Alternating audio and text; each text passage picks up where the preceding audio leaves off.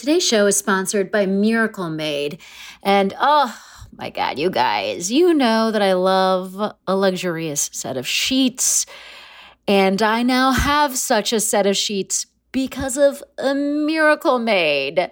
They are bedding that has been inspired by NASA. They've got silver infused fabrics that actually make temperature regulating a thing. Uh, so you're not like getting too hot or too cold or whatever, you know, the whole thing that happens with your body's temperature losing its mind. Miracle Made helps with that. One of the little things that my husband particularly loves about Miracle Made is that it like doesn't have as much bacteria as regular sheets because of it's infused with this silver that prevents up to 99.7% of bacterial growth. So it leaves the sheets cleaner for longer. And then the thing for my husband is that it doesn't give him acne. which is like an issue for some people. But more than all of that, it's just luxuriously comfortable and delightful. And it has that cooling feeling while also being cozy. Very hard to achieve those two things at the same time. I mean, miracle made. Come on, well done. So here's what I think you should do. I think you should go to trymiracle.com slash fake the nation and buy some sheets today. And if you order today, you can save 40% off. Use the promo code Fake the Nation at the checkout, and you'll get three free towels and save an extra 20%. So there's just a lot of savings here, folks. Order today, you'll get 40% off. Use the promo code Fake the Nation. Go to trymiracle.com slash fake the nation. And Miracle's so confident in their product, it's backed with a 30-day money-back guarantee. So if you're not 100% satisfied, which I don't see happening, um, you'll get a full refund. Upgrade your sleep with Miracle Made. Go to trymiracle.com slash fake the nation and use the code fake the nation to claim your free three piece towel set and save over 40% off. Again, that's trymiracle.com slash fake the nation to treat yourself. Thank you, Miracle Made, for sponsoring this episode. Fake the Nation, episode 156. Hello, hello. This is Fake the Nation, where we talk about news, we talk about politics, and where we applaud Marianne Williamson for having chutzpah. Um, I am your host, Negin Farsad, and unlike most people, I'm not running for president, but I am here to talk incessantly about what's going on in America, which this week includes the continuing census shenanigans, shady cabinet members, resigning ambassadors, and other odds and ends of Beltway politics. We'll also take a look back to two weeks ago and discuss the commodification of pride. I am so excited excited by today's panel because we have returning to the show, and you guys know I like a good returning. Um, we have the author of the musical Fiddler on the Rooftop Bar. She's so fucking talented, you guys.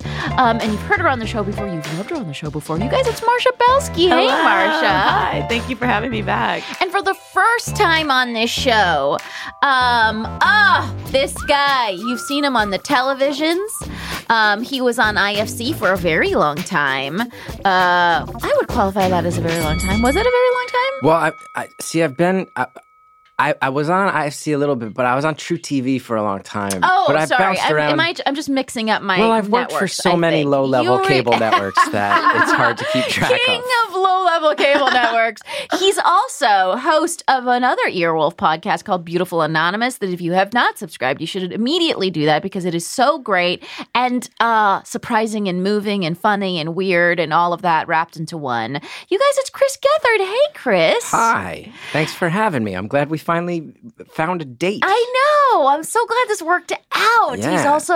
Uh, the father of new progeny. Oh, are you public Mhm. with that? Yeah, yeah, okay, yeah. great. I have a child. I have a Uh, child. He has a child. Uh, we both have infants. We just talked about sleep training or Mhm. whatever. I guess we're, that was technically a sleep training conversation. Well, Marcia asked one simple question of like, "Are you both tired?" And then we ranted for 15 minutes. Yeah, yeah, yeah, In a way about- That's why sure I you ask that to regretted. parents because that's how you get them to just start talking about like what they're going through and like, are you tired? They're like, thank you for asking. I will now bore you. No, I don't find Um, it boring. If That's very nice. Uh, Sometimes. that's really nice of you. Um, the the fucking by the way ex boyfriend I ran into yesterday that I can't stop talking about. Uh, he he he did me a, a great kindness and he was like, "You look the same," and I was like, "Fit." I mean.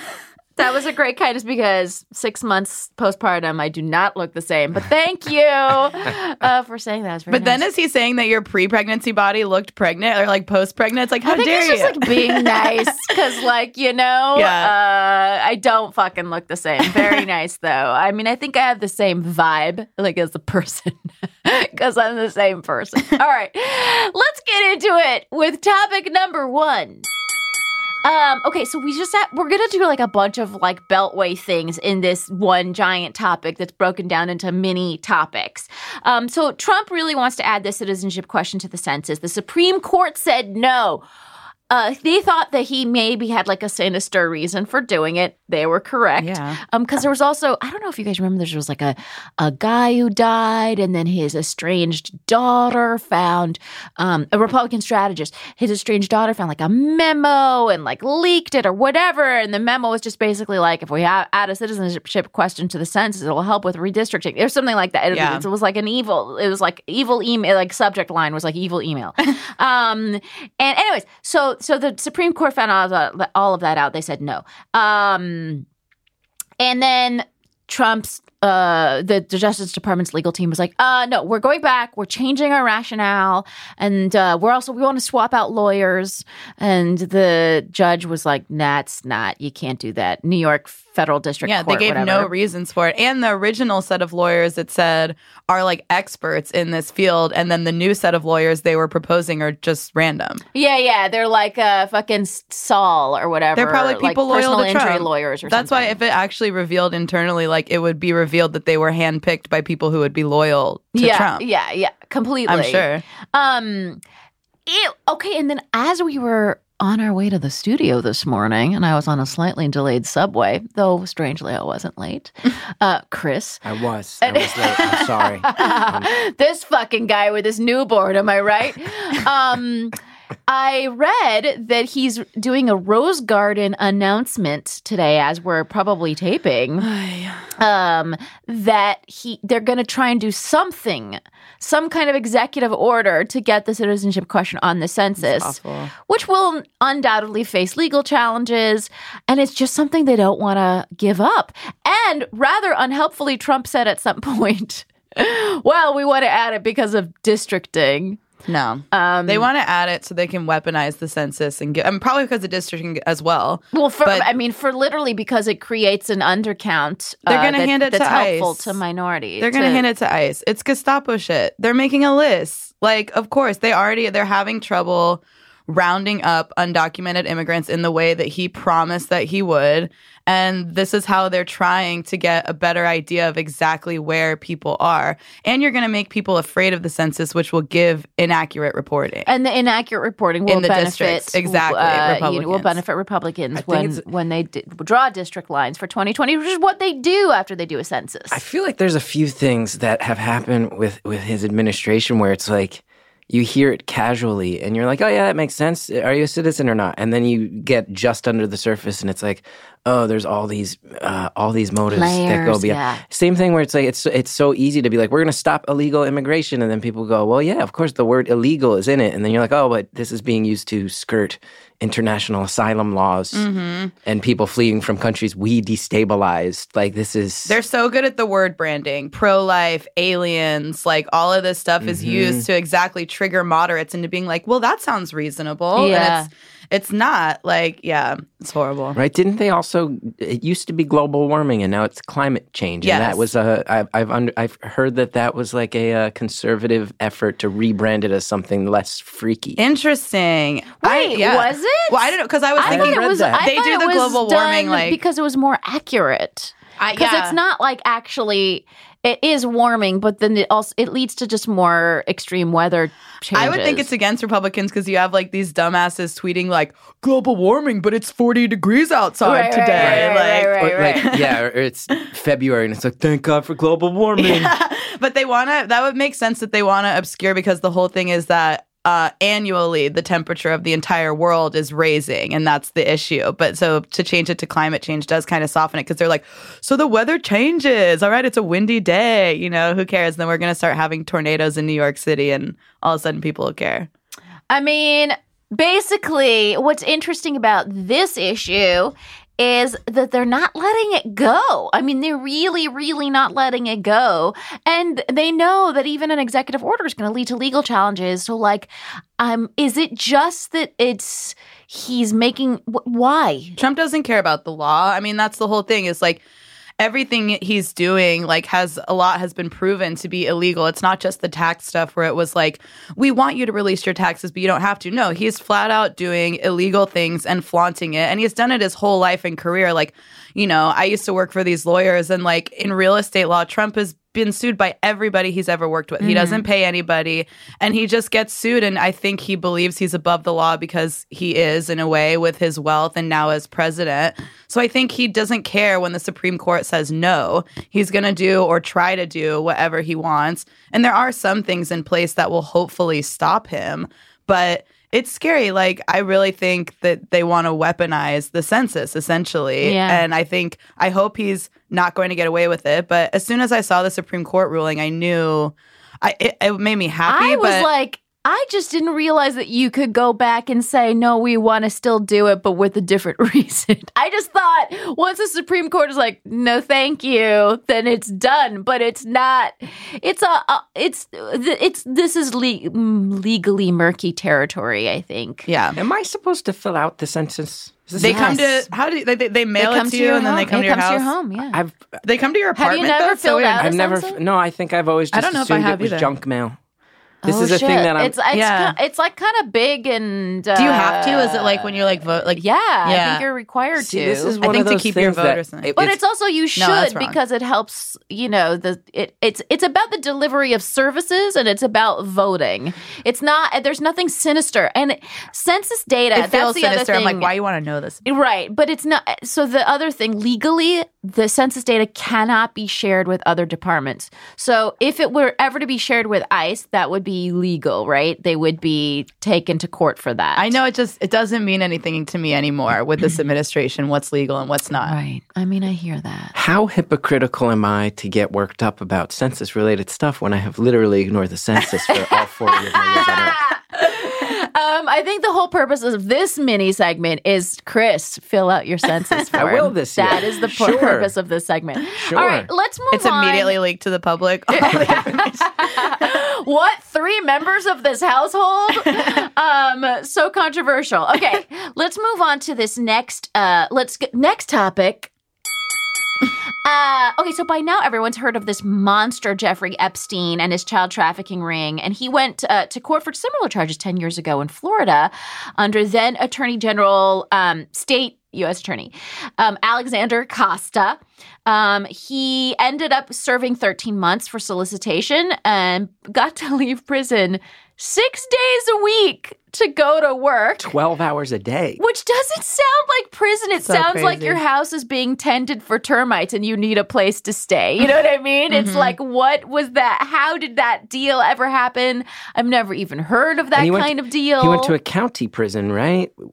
Which means what? They're less horrible? State and federal prisons, that's where child molesters will get fucked mm-hmm. up. Oh. I've heard county oh. prisons, it's like a much. They're into pushier. child molesters? I think it's just County a, prisons, they celebrate you. Yeah. yeah. I think they can just keep people separate a little bit more. I Oh, think it can be you. you're not It's a, yeah. you're it's- not tossed to the wolves as much. It's a rich people prison. There's It's more like, tennis. yeah, it's like the Martha Stewart prison, probably. Right, right, right. Um, well, okay. So now the question is: so Acosta, um, you know, presided over that deal making. Uh, should he? He's now labor secretary.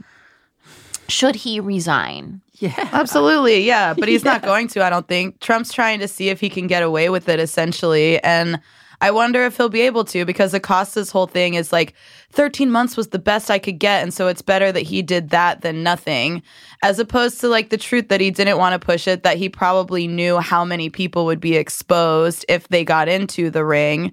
And now Trump, too, is going to put like, um, who is it's not recusing himself from the case, Barr. And it's like, you know, all these people who are directly involved.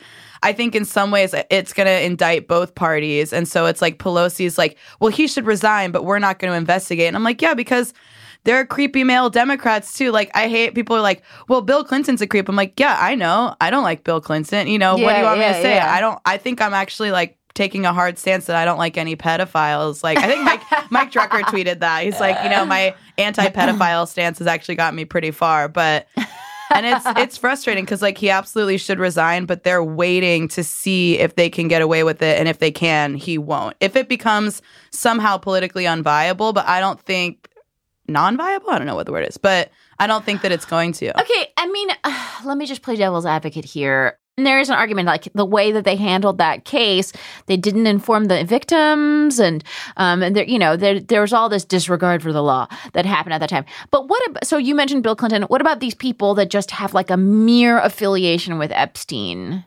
Is Pizzagate real? That's my question about them. This is kind of what those Pizzagate people were saying. But the they don't time, care right? about this. That's what's crazy. Is like they're so worked up over a fake pedophile ring, and then a real one gets exposed, and they're like, "Doo doo doo." Right, Where right, are right, they? right, right, right. Um, well, unless it happens at a pizza parlor, it Then it doesn't really count. Really count. They also said apparently they like Epstein's house was like a house of horrors. Like they went in and there's like these like his his house was set up creepy. Like they he has these like dolls like hanging from the ceiling What? and like super creepy decor and it's like and his whole thing too is that there are all these people online being like he's not a pedophile he's a hebephile which means you're into like tweens and teens as opposed to children i'm like if you're making that distinction um i have some questions for you yeah. like if you're really hell bent on being like one is worse than the other, it's like, okay, maybe that's true, but why are you so adamant about this? Like when Bryan Singer got exposed, one of his friends was like, I'm surprised that Bryan fucks teenagers because uh, I always see him ID the guys who hit on him.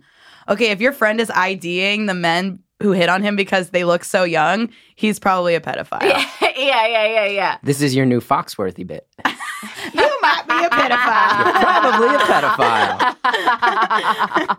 Uh, yeah, that'll I mean, but like, I, yeah, I, I did. I was a little like, you know, I, I was a little. I just found it a little weird. I mean, a guy that rich who gave money to that many campaigns and was so involved with so many different people with a private jet, right? A, a jet that got utilized Mm-hmm. by many. Um, to to kind of drag through the mud the names of people who just were merely affiliated with him felt a little weird to me. Did it? Did it not?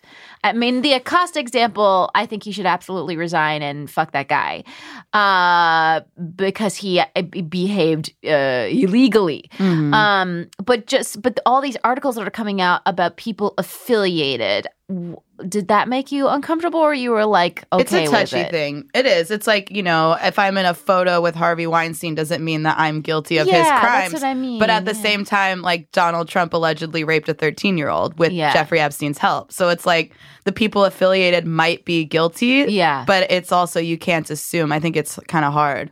Right. It's just some of the yeah. It's like the the Donald Trump and Bill Clintonness of it all makes Yes. it so um, juicy for Yeah. the for the making the connections. Also, um, a, a Congressman um, Ted Lieu made a connection the other day, which I thought was like creepy um which the the labor secretary alex acosta like had recently cut the budget or something um by 80% of like investigations into child trafficking or something like that um and i was like oh that's Wild.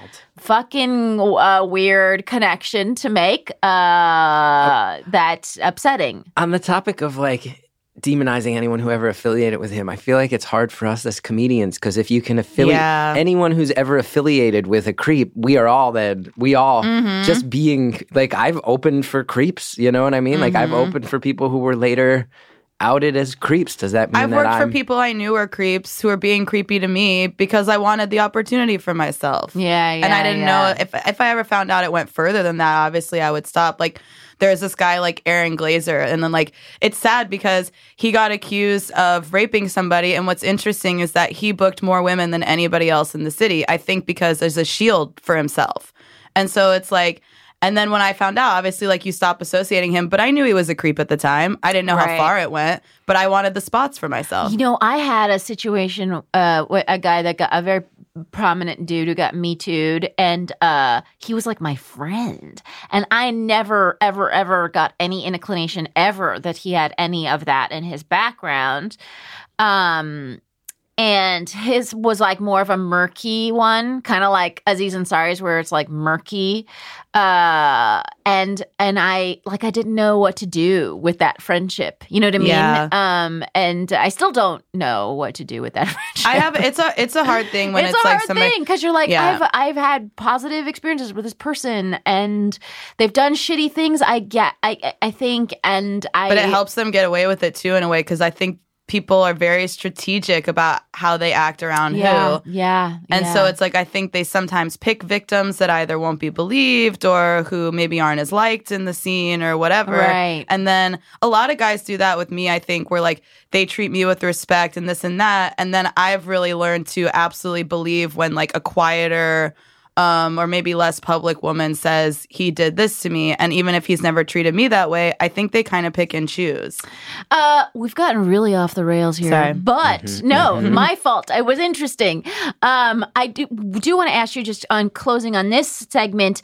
Uh, do you think Nancy Pelosi should um, start like a I don't know Investigation. investigation, try to get this guy to you know to get this guy fired? I, in general, uh, I have great respect for Nancy Pelosi, but I do not understand why why there's not more actual actions being taken Mm-hmm. um, by her towards everything, even with impeachment. And it's like to uh, I feel like to dance around impeachment and publicly say like, oh, politically it's not going to serve us well. It's like, well.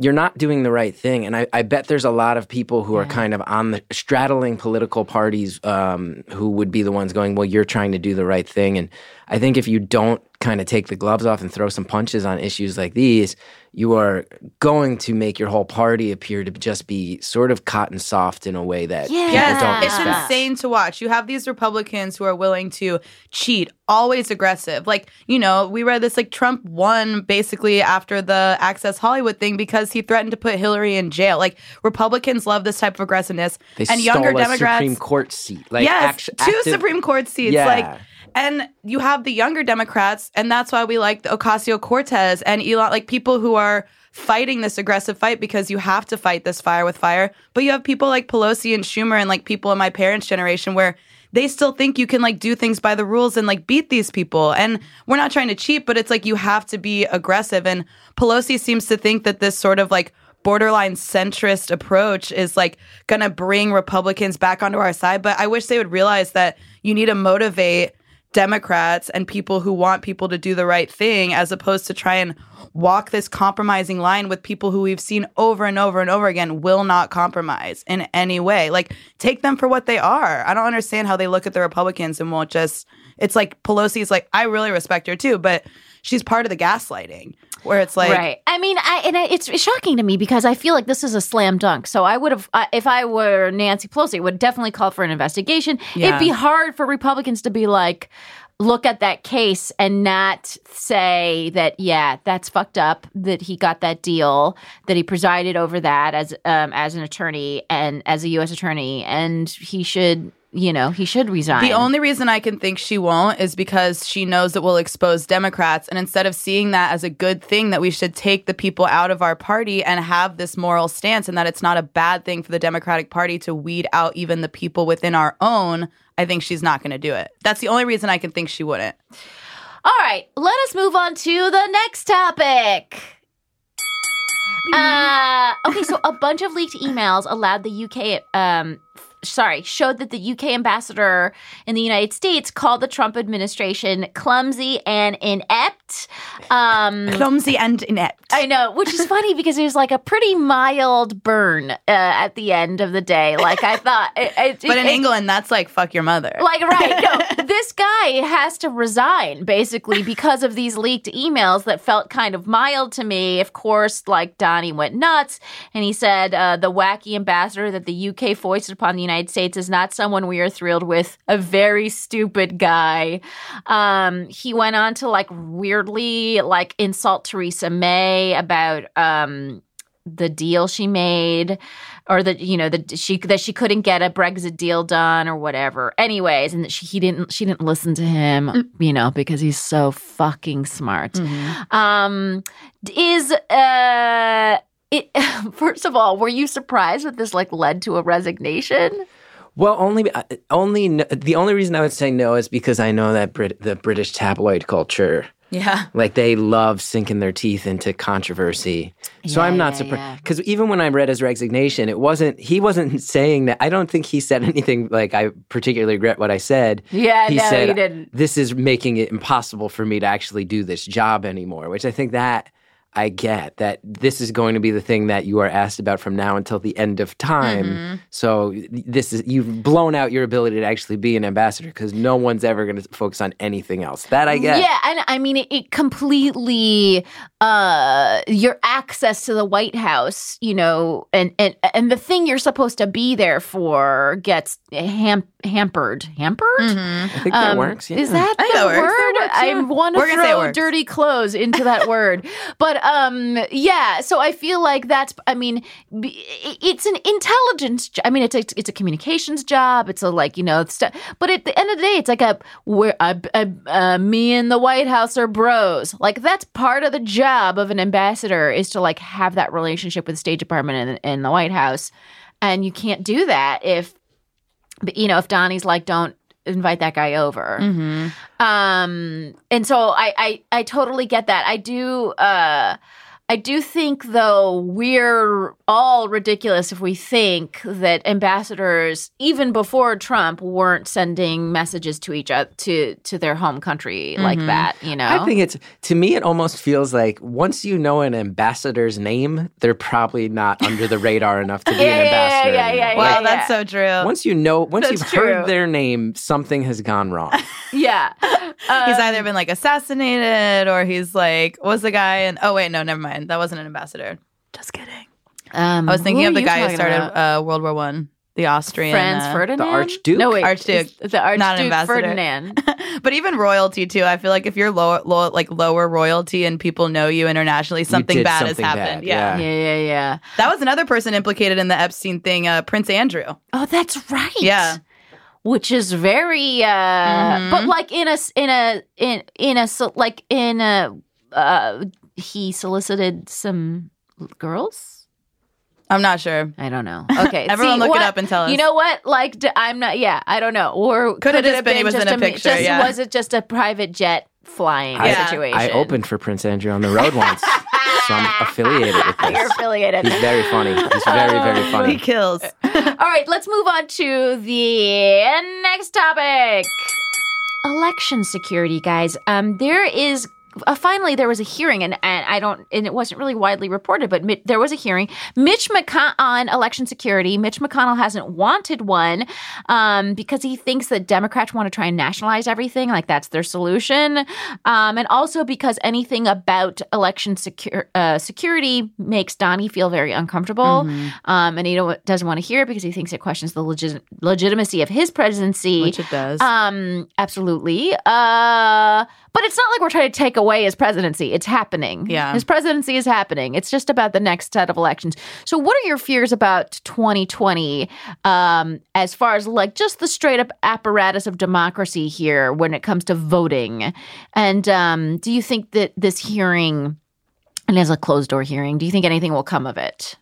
My fears are everything, and no, I don't think anything will come of it. I think the only hope for 2020 is to have a Democratic candidate that can somehow blow out the election because you can't cheat a close election. You can, or you can't cheat a non close election. You can only cheat a close election. And so I think Trump is counting on that in a way. I feel like there's obviously going to be Russian interference. Maybe because he's being watched now, like they won't be able to, but the Russians are interfering all across the world. Like this guy just got caught. Um, who is it? it? Was like the Italian prime minister just got caught trying to accept money from Russia for his far right campaign. Wow. There's guys in Australia. It's like it's a very strategic attack by the Russians. I think a lot of it's founded in white supremacy and nationalist ideals. Like. And so my fear for 2020 is everything. I genuinely fear that if he wins again in 2020, there'll be some sort of like authoritarian coup. Like he's joking about this he posted this video where it said like Trump 2020, Trump 2024, Trump 2028 and he was trying to be a troll, but it all feels so like people don't think it can happen here and i feel like everybody else especially the jews are going no it very much can. Like Yeah, yeah, but i yeah. wonder the one thing that makes me wonder is with the internet you know i wonder what would have happened during other authoritarian times with uh the internet and people being able to communicate it kind of undercuts the gaslighting and the double speak and things like that a little bit but um unless you, unless your your internet is totally controlled like it is in exactly China. or but the problem is too yeah it's like we have really mobilized in our spaces of the internet you know there's been a lot of revolutionary action but so has the far right Yeah. that's how this like white nationalist men's rights sort of like resurgence movement have all found each other is on the internet whereas they used to exist in these small pockets so I don't know. I feel that the, my only hope for 2020 is that it's not a close election. I think that's the only way they can't cheat it. but I don't know. Can I share with you guys some of the bills that the Democrats are trying to get passed? And they because and I'm curious to know what you think of them. Um, there's one, uh, the Protecting American Votes and Elections Act, which would require the use of paper ballots in American elections. Um, another one is Defending the Integrity of Voting Systems Act, which would make hacking into an election a federal crime. It Seems like that wouldn't Seems like be it should be. These don't Right. seem controversial to don't me. seem right. They don't seem controversial. Here's another one: the Foreign Influence Reporting in Elections Act, which would require political campaigns to report contact from foreign governments to the FBI. And none of these bills have passed. Yeah. Weird. Uh, weird because they don't seem controversial. They don't actually seem to nationalize the voting apparatus, which is uh, Mitch McConnell's stated fear. Um, which I th- maybe maybe you can say that about paper ballots, like requiring states to have paper ballots. But like that's but even reporting foreign influence, how does that nationalize how does that the vote? nationalize the vote? But even having paper ballots, it's like. Uh, you can do it however you want. Just make sure there's a paper trail. Is Mm-hmm. still like giving you know the states' right thing is just I don't know. I find that frustrating. I went and got Irish citizenship. What? Interesting. Irish when I started the process a couple years ago, it was Wait, like, did you start it after the elections? Well, that was the thing. So I, uh, in 2016, I went to Ireland for the first time, and I visited my grandfather's village, and I got very uh, sort of emotional and caught up in it, and went and got the citizenship to get in touch with my roots. But it takes a long time. And uh, by 2018, when I got it, my wife was like, "We have to pick up the pace because if I get it before my kid is born, he gets it too." And my wife and I had conversations of like, "This kid, we need this kid to have an EU passport because wow. by the time he's older, it might be necessary." Yeah.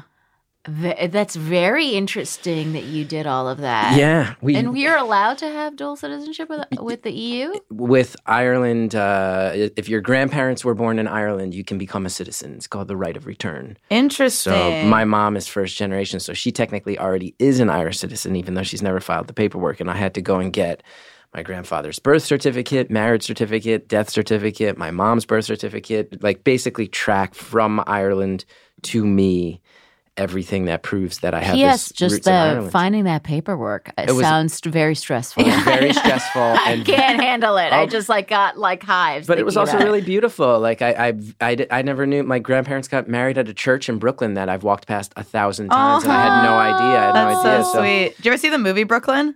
Yes. Uh, yeah. You should. Yeah, I love Yeah. that movie. Saoirse. Saoirse Ronan. Ronan. I Yeah, have no idea how to pronounce it. It's a great that. movie. But yeah, now my kid has it. So if he has to flee, if he has to flee the apocalypse, he's an Irish citizen. He can go live in anywhere in the mm-hmm. EU. I have an EU passport. Wow. That's nice. That's rad. You can That's- hide a lot of places in Europe. I can go to Cuba too. Wow! Oh my God, that's crazy. That's Oh, true because there's no great. embargo for P.S. Europeans. I've uh, been to Cuba. I've never Was been it to I don't have an EU You citizenship. snuck in.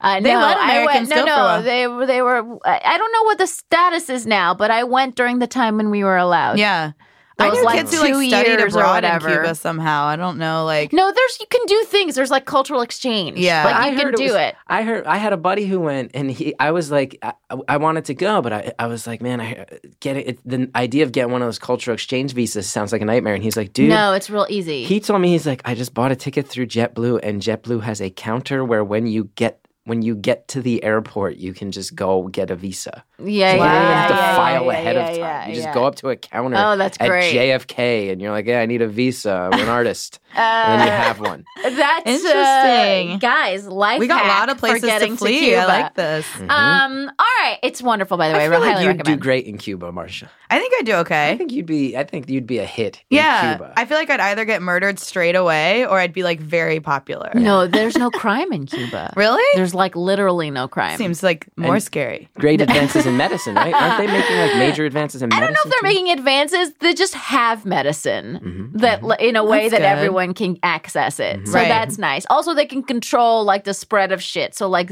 I think like Zika and whatever, like they controlled that. You know, it's not Good for Cuba. Yeah, you know what? They're doing all right, and they. Well, now I gotta go uh, to Cuba. I'm gonna do my special in Cuba. That would be incredible. oh, that'd be so interesting. Once I, I performed in Mexico City, and and there was um, it was like huge. It was like a seven thousand person auditorium, and uh, they were all half of the audience was wearing those like headset thingies to get the interpretation, um, and they were interpreting in another room and then sending it through the headsets. And so uh, so half the audience could just speak English and get my joke. So like I would I I would have a punchline. Yeah. Half the audience would laugh, And, like, the 30 other minutes half the audience would laugh 30 seconds Yeah. later. And it was Nightmare. Like, so I, it ca- I had, no, it was amazing. I had Really? rolling, it was like the entire time just, Just laughing. rolling That ha- laughs. I did a. Did you have to pause forever after yeah, every there was some weird pausing I had to do, but it was a great. I, I That's thought I was traumatized. I was like, oh my God, this is going to be horrible. I thought it was going to be the worst, but then it ended up being so great. That was like I did a show recently where they were giving out edibles before the show, Oh. and I get up and it was awful because I I've get up done in the middle of my set. And it was, I think that the entire audience's edibles hit literally directly in the middle of my set because the first half of my set was going so well. And then the second half of my set, I was getting laughs, but it was 30 Like, seconds right, after the right, right, punchline. right. So either they're like, it's like if you're getting translated or if you're stoned, you have to wait 30 Is this seconds. in the city. It was in the city, but then I also did this one show in like Portland at this weed cafe, and it was I thought it was going to be so fun, and it was awful. Toronto, same thing. I did one of the It's weed rooms in. Toronto. I was like, that sounds like the easiest audience ever. No, But it's and it was horrible. Oh. God, They're just so looking at you like it takes them so long to like. process what like, you're saying. uh, And the That's people- so interesting. And the people hanging out in weed cafes and weed rooms in Toronto are smoking like military Yes. grade potent drugs. Yeah. Interesting. So they're like, they're like tripping on pot. they they I'm are ninety year old. They are going someplace else, and then you're up there and you're like, growing up in New Jersey Yeah. is pretty wild, guys. Exactly. Like they need like music or something. Like you're Yeah. up there like trying to talk, and they're like they couldn't yeah, have barely it's more talked to someone a, at a party. It sounds more like a glow sticks. Yes, you they know, just want like a very quiet didgeridoo. yes. Um, well, you know, I'm glad that uh, our discussion of election security got, Got to us didgeridoos. to Uh-huh. didgeridoos, and I knew that it would. I kind of had a, a this feeling. is the relief America needs. um, all right, well, you know what? We're going to take a quick break. And when we come back, we're going to talk about uh, the commodification of pride.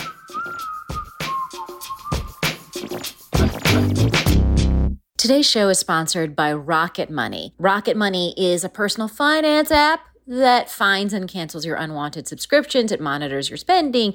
It helps lower your bills so that you can grow your savings. I have used Rocket Money. And you guys, honestly, I had no idea how many things I was subscribing to that I didn't want to be subscribing to. I think we all go into, we enter into subscriptions with a Pollyanna view that we're going to use as a subscription, even though it's a super obscure, you know, educational app from Albania that d- teaches Russian math or whatever. And then you're like, I'm never going to use this. Why did I get it? I should remember to cancel it. And then you don't.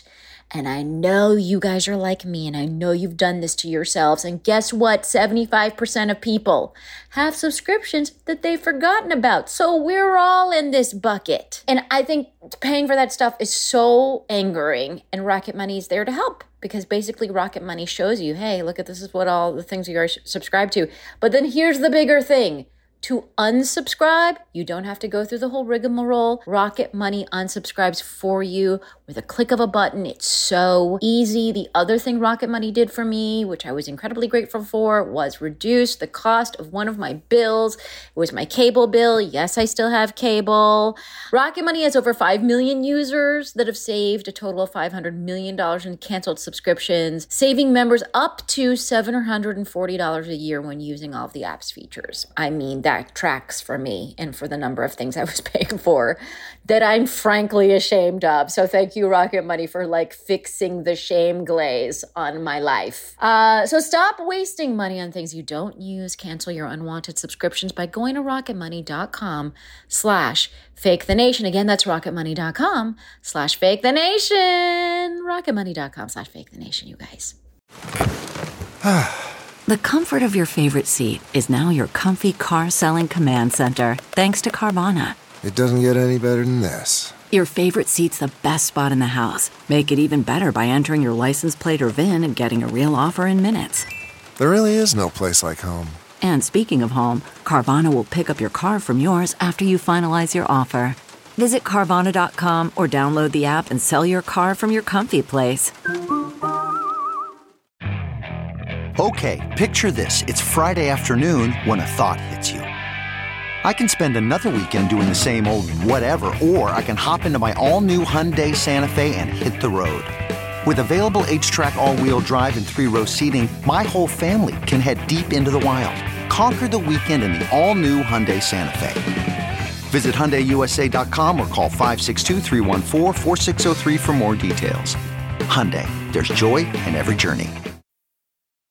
The Citizenry is a socially conscious home decor brand that partners with master artisans across the globe to bring time tested craftsmanship to the modern home.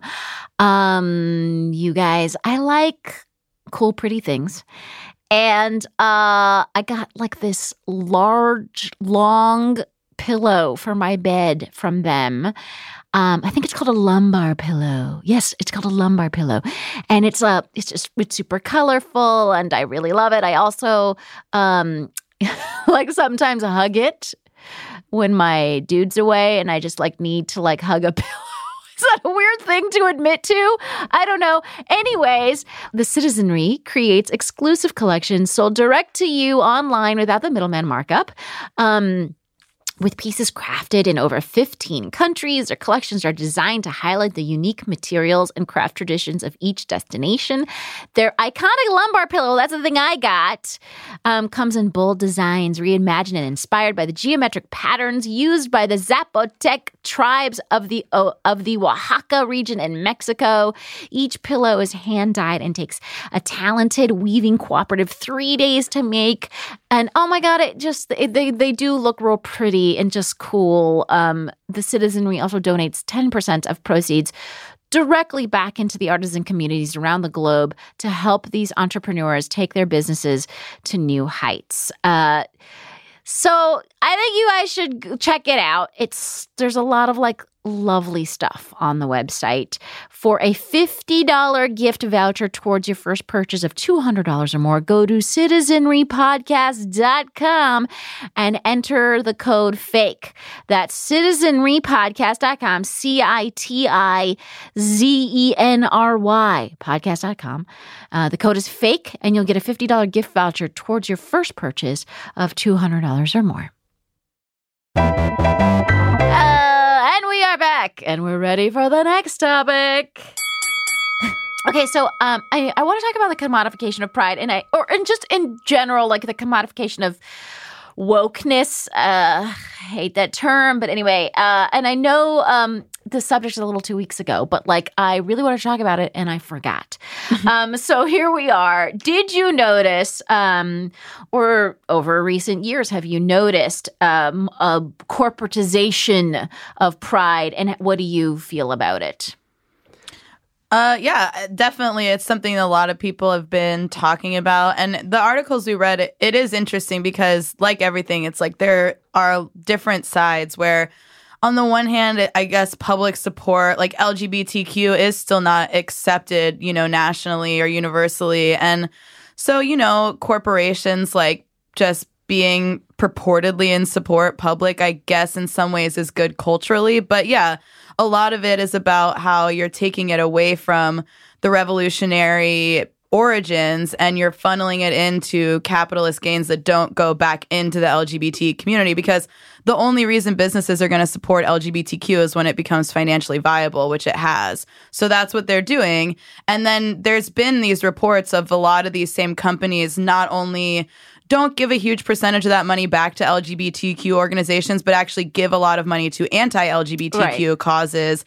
And one of the Uh, interesting and, and not- not even, I mean, and sometimes it's not even a direct line like that. Sometimes they're giving money to, um, you know, a member of Congress who has who supported has anti-LGBTQ anti- yeah. policies, yeah. Um, We're and like so, two or years away. even. We're two years away from the Chick Fil A float. Is what we're saying. Oh my god, Yeah. 100%. Yes, like exactly. Like, and it's it's it's interesting because like one of the things it pointed out to with this corporatization of pride is it makes it so that pride is not about any one unified sort of thing or it becomes sort of only this rainbow flag that's supposed to have this all-encompassing meaning as opposed to the individual fights that are still happening and the political movements that are still like needing traction. And i feel like pride has gotten more political in the time of trump you know and things like that people feeling like we definitely still need to fight but with the corporate stuff, it just feels a little eye rolly to me, where it's just kind of like, okay, you know, thank you, McDonald's, I guess. Like, Uh, yeah, for having French fry sleeves Yeah. that are. but I uh, guess it's good they're not anti LGBT. You know, it'd be, I guess, strange if they just ignored it, but it also is so focused on the month of June. Like, someone did this hilarious video of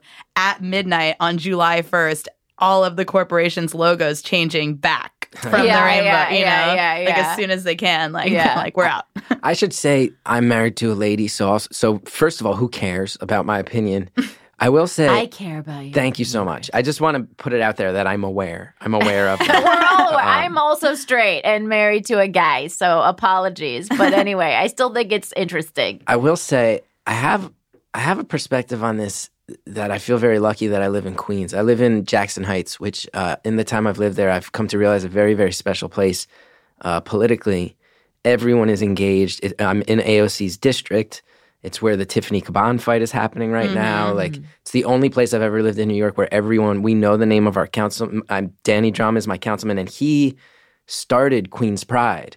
Queen's Pride is a very, very big deal in Jackson Heights, and it's a, it isn't as corporatized. Uh, I, I, when I went this year, I got to see a version of Pride that um, was both a celebration and very joyous, as well as a lot of people on, you know, making it clear through their messaging and megaphones and signage of no, there's still fights to be had Yeah. and um, it's certainly it, it, it's certainly when when I saw all the think pieces about what has happened to the Manhattan version of Pride, it did remind me a little bit of what it was like going to South by Southwest around like uh-huh. 2013, 2014, when you're like, I remember there was one year that When I, it's been corporatized. Yeah. I remember there, I- I went there a couple years when it was heading in that direction, and everyone was like kind of grumbling about it. And then I remember the dam breaking one year where I went where I forget who the artist was. It was a rapper performing in a stage that was built to look like a giant sprite vending machine. Oh my god. So the stage was built in a way where they were performing on the place where the Sprite can would fall out in a oh, big Sprite vending machine.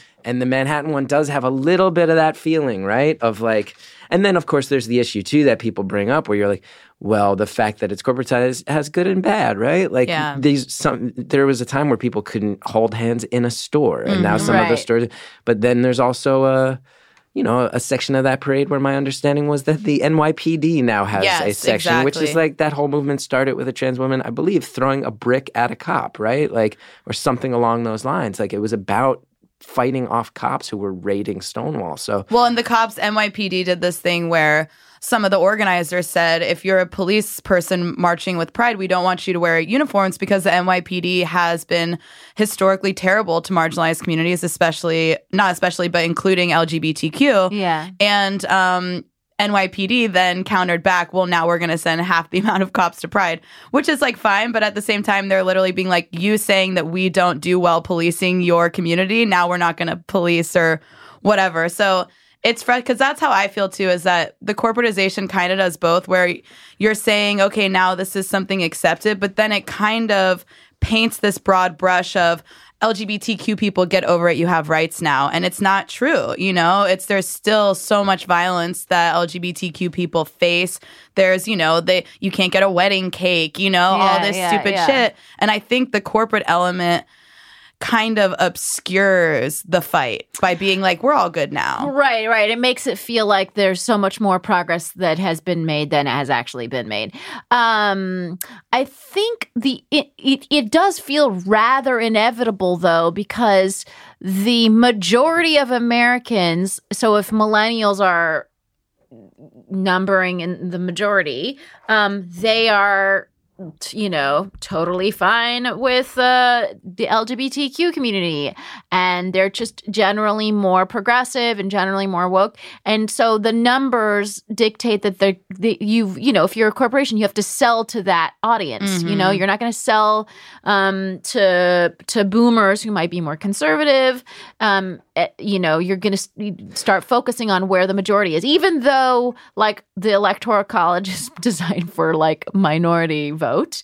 Um, I wonder- capitalism is designed for a majority vote. You know what I I, mean? I actually d- uh, so, somewhat disagree with what one aspect of what you said, which is about the boomers. There's a part of me that wonders if the corporatization is positive in that sense. Meaning, I think for my my, my parents' generation, the idea of gay marriage was just they didn't understand. Like that was a fundamental thing. Like there are people in my life who are of that generation who would say, "I just don't get it," and didn't comprehend. It doesn't matter if you get it. That's not the issue. If you personally get it.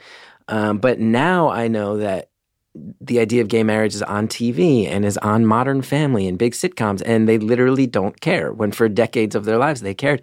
So I almost wonder, like, if you go into a Macy's and there's a rainbow flag, is that? I think for those of us who are in cities and see the movements and the fights that are still happening, and seeing that it still does necessitate some, you know, real milit- militancy in cases or awareness. Um, I wonder. I do wonder if. What am I saying? The idea that you could go into like a suburban J.C. Penney's and it might have a pride Yeah. flag, if that doesn't normalize it for the boomers. Yeah, the nor- I think Right, the yeah, normalizing is good, but I think the other side of that is that there was a tweet that people were like, "Don't bring fetishes to Pride because kids are there," and it's like Pride started out as an in-your-face, we're not fitting into your boxes. You know, it's like, don't tell me that I can't wear leather to Pride because it's like I'm allowed to sexually like express whatever I want and that's what this is for. And I think the corporatization kind of desexualizes it in a way and makes it less radical where they want it to be like more suit and tie, politeness, getting married. Like a lot of the fight was in gay marriage, which was an absolutely wonderful thing. But then you have a lot of queer people being like, that wasn't my fight. My fight is just to be able to live sexually free and to, you know, have representation in TV that is sexualized, romanticized, not just the like fun gay guy or like the man hating lesbian, you know? And so I think there's there's two sides, but I definitely agree with that. But I feel like that's the other side. I think you'll be happy to hear that when I attended Queen's Pride this year on 37th Avenue, which, if you're familiar with Jackson Heights, is one of the main uh, commercial thoroughfares, as the parade was happening, I did watch one man lead another man on a leash uh, who was wearing a leather pig mask and. and uh, that's what a pride is thong and a thong, a pig mask and a thong, and he was being led around on a leash on a, a, a an avenue that I promise you right now is a bunch of people with strollers, uh, food Yes. shopping. And that's what I think the corporate picture of gay life wants to directly fight that, where they want, and it's like not like no queer people are all one thing. And that's what pride is about is showing ev- that queer people are everything, that we're, that like it's everybody. And it's interesting because I think that the more corporate it gets, the less that's going to be allowed. You're not going to see any sort of out there. Although um, I feel, I free- mean, the, the so the Manhattan Pride, which was huge in the you know the biggest in the country and all of that stuff. Uh, did you did you guys go to the Manhattan one? no, because did it was. World Pride and it terrified me. I'm went- like three million extra people in the city. I can't do it. Yeah, it was a it was. I went to. Jacob Riis for my friend's birthday, and that was just as good. I went to Queen's Pride, and then I was at my nephew's three-year-old birthday party. during Straight pride. Yes. um but uh, so i went to uh the world pride and um it was um it was funny so I, I i basically go every year like i just think it's joyous and fun and i like to see the parade you know um but uh, and i support and i support you know obviously um but so anyway so and this year the the corporate aspect was palpable. I mean, it was insane. Like just the the corporate logos for weeks that had been leading up to it was I was already like, wow, like this is so much more than I've ever seen. Like this is crazy. Each, you know, uh, uh, CVS having like a little, you know, pride section of the fucking drugstore. You know what I mean? Like stuff like that. Every supermarket, department store, everything like had a little pride thing. Um, and uh, so I was just like, wow, this is like pretty. Sh- I, I I just felt like it was an onslaught of uh, a corporate presence. And then in the actual pride, they had stalls, and you can get a lot of free stuff. Did I get some free stuff? Yes, I did. Um, like, but they were just like handing out, and like there were just like the the most ridiculous one was a a truck of Oreos, and they had they had made this pride packaging for, and they were just handing out full size packages of Oreos, and uh, and everyone was like going crazy trying to get these Oreos, and there was these old ladies who were clearly not there for pride; they were there to get free stuff Yeah. um, just packing up their little roly things of full of Oreos and like free skincare samples and all of that stuff. And then, you know, when they left, they had all their free things and like and I remember, you know, they were handing people were handing out flags, and you know, and uh, and uh, you know, I could literally see these women just like b- uh, just putting like stuff in their um, Yeah. So it's Grocery store- commodification, so like it- over community. But I heard those old ladies are actually in a relationship together now. and that could be it. Although, yeah, together. The I know, Oreos it- brought them together. Much like Oreos, the binding of that cream, they wound up bound together after. That was beautiful. It was so, I, but so that part of it was kind of ridiculous, and there's a lot of people like really, um, really getting, you know, getting their free stuff, and it was just all about that. But it was also still there was still the you know the dudes in the thongs and the pig masks. You know what I mean? Um, that was that uh that was in your face, just like people walking around very practically naked or whatever or naked. And um and that element was still there and the whole thing was still very joyous. I mean i thought it's funny because i was doing the whole thing with a stroller um and uh and so it was and it was like you know 3 million people in the city so really packed and and i thought oh of all the places where people are going to respect the stroller it's going to be pride and they did it. It's just like it was still extremely joyous for how mar- heavily marketed and um, commodified it was. Yeah. Do you think it's like despite of the capitalistic aspect now that's put in it? Like it's almost like there's still community and still like sexual openness, like despite the corporate influence. It's you know? almost like I mean, it, on the day, the corporate influence just felt like a um, backdrop. A backdrop, yeah. It just felt like, oh, I'm gonna eat a couple of Oreos while I watch this float and dance to Robyn songs. you know, um, When you talk about, it's funny to consider the idea of like, no, we want to be sexual, sexual in our way, in your face, as both an expression of freedom and a statement of rights. And it is, it is funny to think about like people going, oh, we don't want that around our kids. I feel like the real issue is like some of those people are behind closed doors getting like vibrating eggs put up their assholes. Yes. You know what I mean? Like it's it's But they're like, I do it in private because I'm a Christian. it's a condemnation of sexuality in general. yeah, That's the issue. There's a lot of shame around sexuality in general, like especially in America. Yeah. What do you guys think about? Okay, so there was a Reclaim Pride um, event in Central Park at the same time, and thousands went to that as well. People who were, you know, who were unhappy with the turn that Pride has taken. Um, wh- it, it kind of reminded me of the fissure in the women's march uh, where there were two women's marches or whatever. And i wondered if that was kind of if that's if it's good that there's the kind of uh, um that there that there there are people uh speaking up against what they think has come of pride or if this kind of fissure weakens the movement in general I think, I, I mean, there's validity to both, right? Like I mentioned, I live in Jackson Heights, which, if you look it up, historically, I think has become like a bastion of support for the LGBTQ community. Famously started, there was a, uh, a murder in the 80s that uh, it was a, a guy who was cruising and he got killed, and the city wouldn't prosecute it as a bias crime. And the whole community came out. Ever since then, has been like very fiercely devoted. Even still, uh, also one of the, if you look it up, Roosevelt Avenue has been known for years as a place where a lot of uh, trans community hangs out, especially in the Hispanic trans community. Um, these are not things I'm claiming as my own, but just facts. And then even in that neighborhood last year, a trans woman got beaten up in front of the McDonald's on 82nd Street. So you can't pretend that that stuff's not happening, even in a neighborhood like mine, where I think Right. is probably where people feel safest in some communities. So in that sense, I think that you can't forget, and it can't just become free Oreos. In another Yes. sense, I think there is an issue I see being in the city, being an artist, being around the types of people I'm around, where I think that there is a part of me that feels like progressivism does have a habit of eating itself mm. and dividing quite often. It does. but that makes yeah, sense to so me, much so. Then I think, But it makes sense because conservatives. Progressives and marginalized people are not homogenous, whereas the people we're fighting essentially are.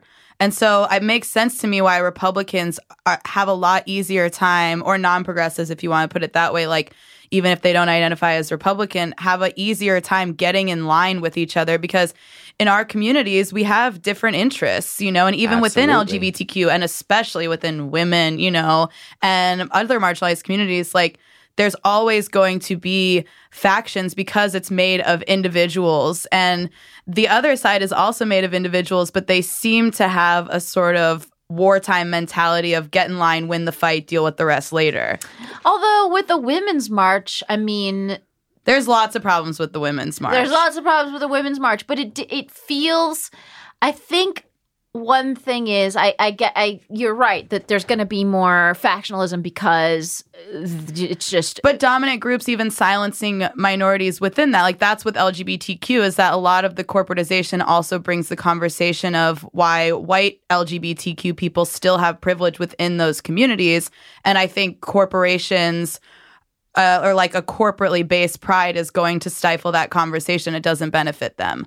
So I think that when you have this faction of people who are dissatisfied in a lot of different ways, but even within that, dis- I doubt that all the 2,000 people in Central Park were there for the same reason. right. you But I also uh, but and I think though that it makes the movement less politically powerful when the when people can't kind of combine their like I don't think there was no play. It it seems like there it does isn't it seems like there could have been a place for reclaim pride what their you know what their concerns were at regular pride Mm. you know what i mean like it it seems politically less savvy i don't know i and Well, i'm speaking seem- out of my ass like i i just i don't have No, a I- strong yeah. Opinion on reclaim pride I feel like 2016 made me like the. I feel like the the macro of the you know as as far as pride, I certainly feel like I have no right to speak to people who feel like they need to fight harder in that community. Certainly, but I do think on the macro level, it kind of relates to 2016. Really made me feel in a big way like, oh right, the Democratic Party in my lifetime at least, and seemingly far back when you read up on history, it was never a party of people who thought the same thing it was different groups of people who had to team up because the other side wanted them gone and Yeah. dead. It was yeah immigrants and Jewish people and black people and Catholics and unionists and gay people. And what the one thing they all have in common is that religious people wanted them gone. Mm-hmm. And I think in a handful of states in 2016, they managed to convince the unionists and probably some of the Catholics, uh, sadly, as, as Catholics and Catholic, evangelicals have kind of bonded over the abortion issue. well, Catholics are no longer like you're you're gonna let like it used to be like oh you you want the fucking Pope to be the president Mm-hmm. and become a puppet to the Pope and you look at all the old Thomas Nast political cartoons of like grow you know Irish scum Catholics crawling out of the river Yeah. like now that's no longer the thing and they were kind of able to just in Michigan and Wisconsin and Pennsylvania go like hey if you're a unionist or a Catholic, what the fuck do you really have in common with these other people? And I feel like that's kind of what happened.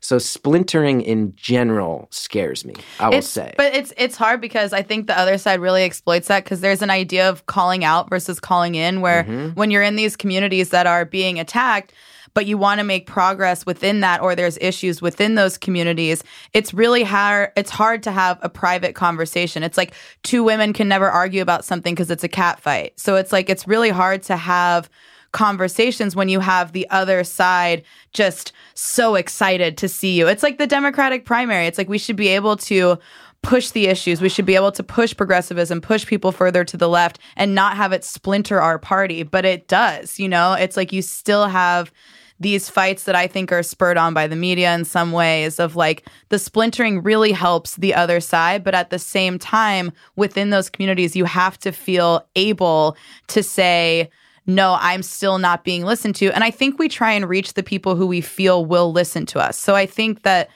people would want to challenge the LGBT community within it because they feel more likely to be listened to as opposed to going to these yeah, yeah, people who are never No, going to listen. I to you. And I want to say, uh, I totally appreciate Reclaim Pride and regular Yeah, Pride, and I'm not. Okay, yeah, There's a I lot of also like sides to everything, But like, like, yeah. I, I hope it didn't come off like I was No. like, criticizing Reclaim Pride. I think that they're. Uh, I But have- it's fine to criticize even. Like I just I I'm just uh, the thing that I that I'm always curious about is how um, conservatives step in line and they don't uh, you know they have the worst fucking president in the history of time as the leader of their party and they have stepped in line behind him after berate you know after i- i- insulting him for months during the campaign they still do it they just that's what they do and they have a uh, we don't fantastic do that catchphrase. They have a catchphrase that you can convince yourself. It's "Make America Great Again." Mm-hmm. There are a lot of people who can convince themselves, "Yeah, that's what I've wanted yeah.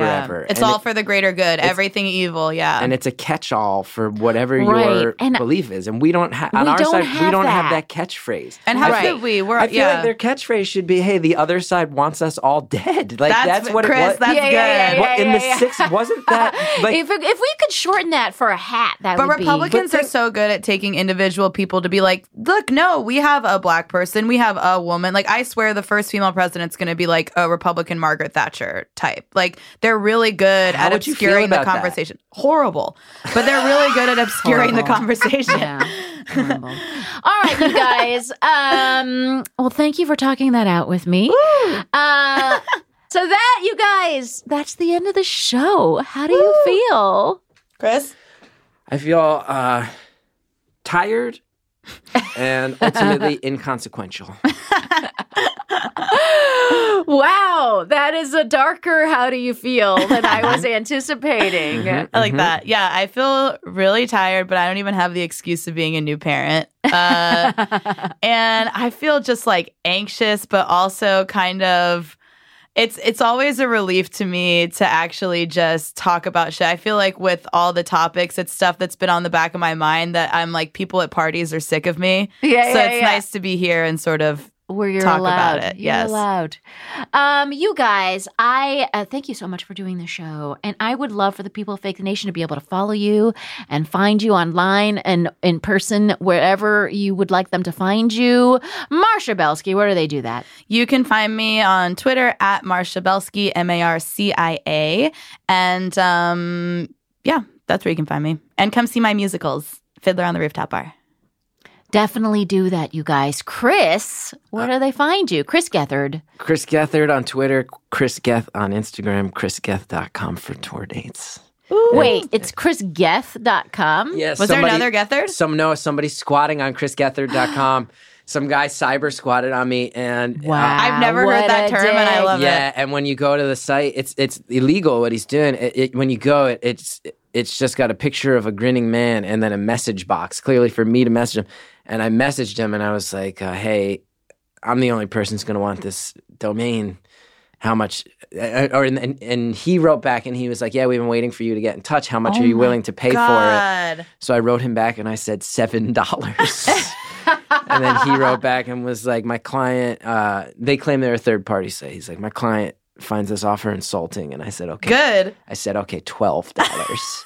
and then they stopped communicating with me. And I email them about once a year. And I'm like, I just want to reiterate, no one else is going to buy this. So twelve dollars, and I'm just waiting for them to That's sell so me my psycho. website for. they $12. think you're gonna fold, which is interesting, and it's like no, because if you Google me, people can still get to my website. Like I just Yeah. want it. Also, dudes, like I had my TV show, and that's when that was most valuable. Yes. And now it's canceled, and the value is depreciating daily. So take the twelve dollars. It's not even going to be worth that much in another year.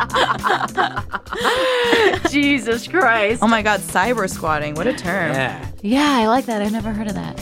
Um, all right, you guys. Oh, you know where to find me on all of the things. Um, oh, you know that gig I'm doing in uh, DC? I'm doing like a storytelling show for Afar Magazine, but they're gonna live stream it, and it's on August 1st, and you'll be able to see the live stream on Facebook. Um, and it's like I don't do very much storytelling. This is my one of my first, not my first foray, but uh, an early foray into storytelling. So um, you can tune into that um, if if you're interested in seeing that, you guys. Uh, I want to thank the production team here at Fake the Nation. Um, that's our producer, Harry Nelson, our talented audio engineers, Andy Christens and Jared O'Connell. Uh, Gabi Alter wrote our theme music, by the way. Don't forget to buy his new album, Yes, Gabriel. Yes, Gabriel. Um, and oh, and also thanks to Lily Fleshler, who helps with research. And you guys, I would love to hear from you. Send us your feedback.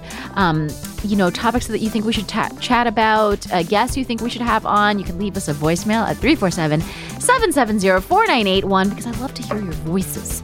Um, or you could drop us a line at comments at fakethenation.com. And if you like what you hear, please leave us a review at Apple Podcasts because it really does help people find the show.